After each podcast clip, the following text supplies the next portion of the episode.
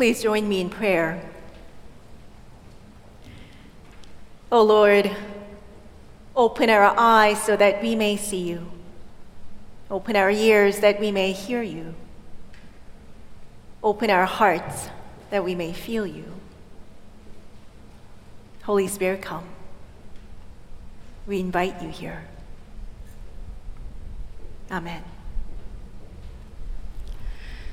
I like to start out by telling you three different stories. First story. By the time he was 21, he was a church choir director and wrote hundreds of songs. One day, he was invited to St. Louis to sing in a revival. His wife was pregnant and he was hesitant to go so close to her due date. But she persuaded him to go, and so he did. During the first night of revival, someone brought him a message while he was still on the platform.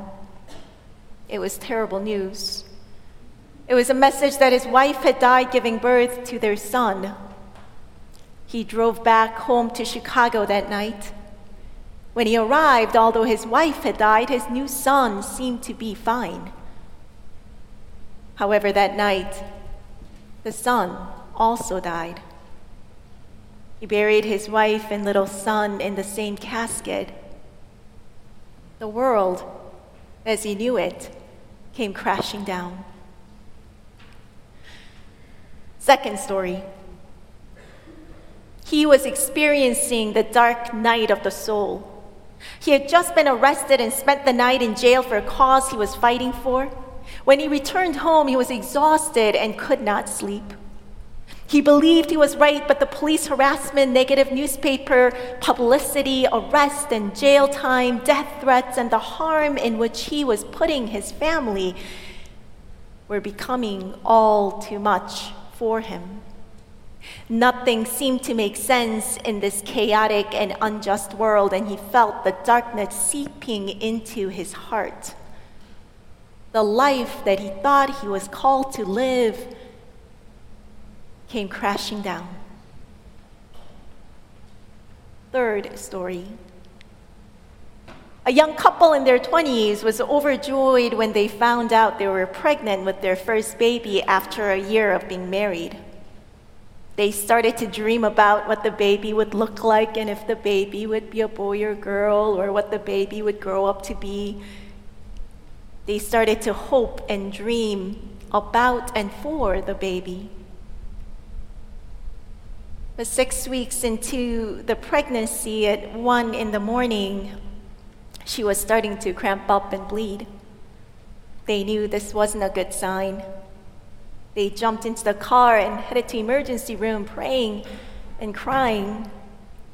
All their hopes and dreams for the baby and the future of their family came crashing down. Three different stories all stories of people living in and through the chaos of life and their times. Throughout the fall sermon series, Days of Our Lives, Pastor Nate talked about how each era, each episode of faith try to make sense out of the chaotic world they're part of. And that chaos has not ceased today. On the contrary, we live in one of the most turbulent and violent times. Everywhere we look, there is civil unrest and social injustices impinging on our sense of well being, ready to erupt into a volcano of pure madness. The Israelites living as exiles in Babylon in 6th century BC knew what that felt like. Far away from their home, they were thrown into chaos and turmoil, living in a strange land as outcasts. During that time, they held on to Genesis 1 and how God created and ordered the world. In fact, they used Genesis 1 as their worship liturgy because they understood that the only thing that they could hold on to and make sense of in their world was God's sovereignty. They held onto the hope that darkness, void, and chaos is where God begins to create. And it's the same way with us. We can try to make sense of all that is going on in our chaotic world and lives with all sorts of theories, reasons, and even good works. But what we realize through Genesis 1 is that the only thing that makes sense at the end of the day is that we live in God's created order and that God is sovereign over all creation. The wind of God, or more closely translated as the breath of God, was hovering over the darkness and formless void, even when we think there is nothing but chaos.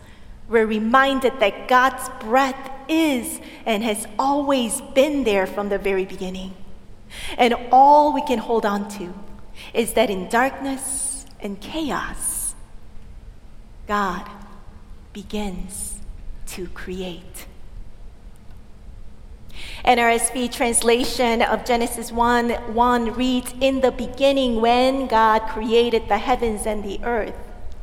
But a closer translation of Hebrew would be, In the beginning, when God began to create. It denotes God's continuous act of creation. The word for create, bara, in context of Genesis 1, refers to God's ongoing work of creation. You see, in darkness and chaos, with the breath of God, by God's word, God creates again and again in your life and in the world around us. To add another layer of depth, depth, let's take a look at John 1 1 through 5. John 1 is the New Testament version of Genesis 1 in talking about coming of Jesus. In the beginning was the Word, and the Word was with God, and the Word was God. He was in the beginning with God. All things came into being through him, and without him, not one thing came into being. What has come into being in him was life, and the life was the light of all people. The light shines in the darkness, and the darkness did not overcome it. Jesus is the word that has come to bring us light and life, and how comforting to know that how much darkness might try, it cannot overcome the light. In darkness and chaos, God begins to create and brings light through the person of Jesus Christ.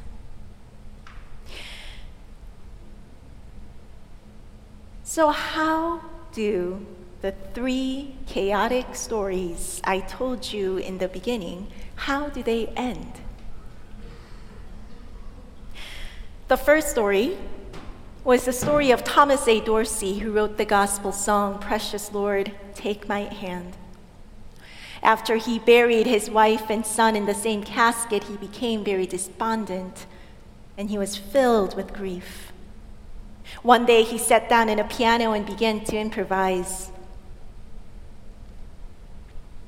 He says, As I played, I began to say, Blessed Lord, blessed Lord. Blessed Lord. My friend walked over to me and said, Why don't you make that precious Lord?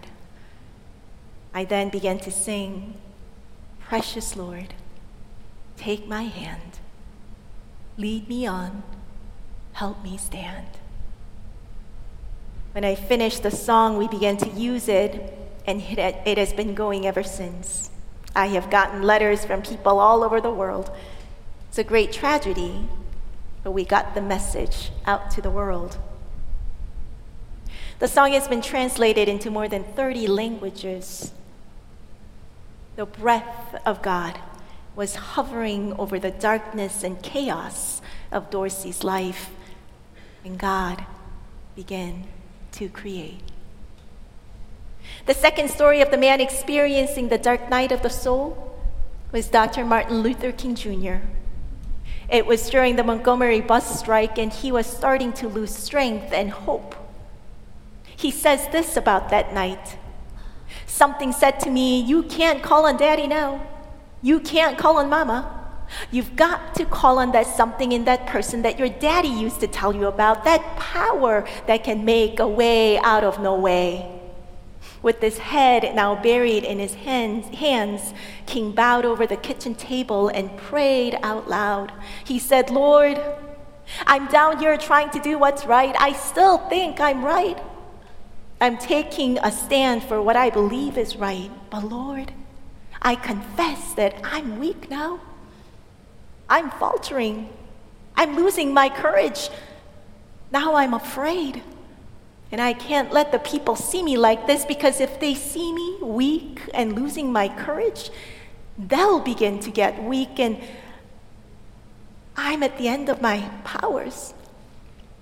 I have nothing left. I've come to the point where I can't face it alone.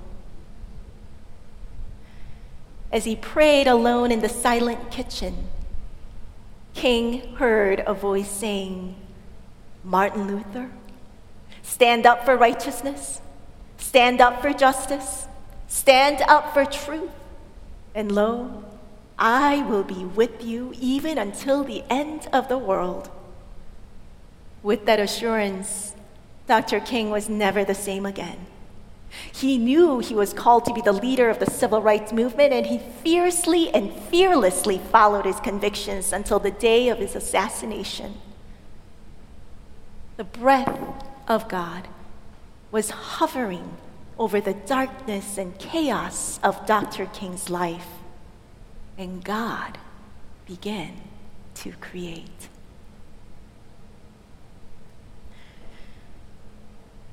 The last story was my story 20 years ago when I had a miscarriage. That night was truly frightening. I was only in my mid 20s, and it was the first time life died inside of me. Not just the baby, but all the hopes and dreams that came with the baby that infused me with life died.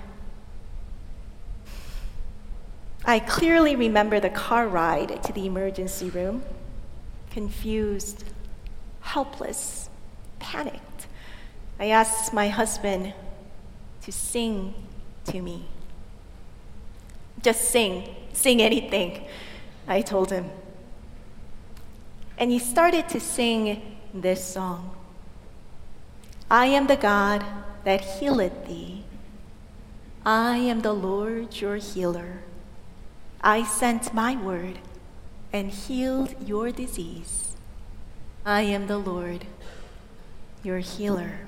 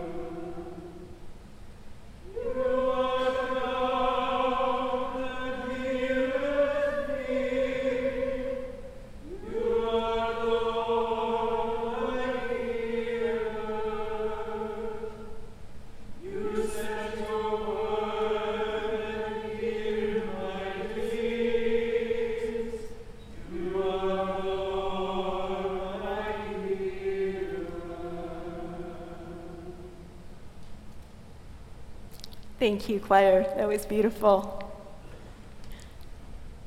In that moment, I realized that more than anything, I needed God's healing in my life. I needed God's presence in my life. The song assured me that my life was in God's hands. God's word, the word in John 1, that word was my healer. The breath of God was hovering over the darkness and chaos of my life. And God began to create. When Jesus died on the cross, darkness covered the earth. Disciples who had followed him for three years thinking he was the Messiah abandoned all hope. The hope that something would happen on the cross, that maybe Jesus would miraculously come down from the cross, such hope was completely crushed. The hope that Jesus would be the one to save the Jews from the oppression of the Roman Empire was dashed to pieces. But behind the cross, behind the brutal death of the Savior, God was at work. In that treacherous darkness and chaos, God began to create so that on the third day, Jesus would rise from the dead. Friends, I want you to know that the breath of God is hovering over what you might think is chaos and darkness in your life and world right now. And in that darkness, darkness of financial difficulties, darkness of divorce, darkness of physical illness, darkness of grief, darkness of you fill in the blank. Whatever that darkness and chaos may be, there is light. And God is beginning to create. And God will continue to create again and again. Let me end with this blessing by Jan Richardson. Blessing when the world is ending. Look, the world is always ending somewhere. Somewhere it has gone completely dark. Somewhere it has ended with the slammed door and shattered hope. Somewhere it has ended with the utter quiet that follows the news from the phone, the television, the hospital room.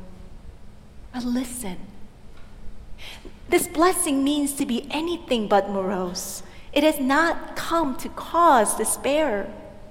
This blessing will simply sit itself beside you among the shards and gently turn your face toward the direction from which the light will come, gathering itself about you as the world begins again. Amen.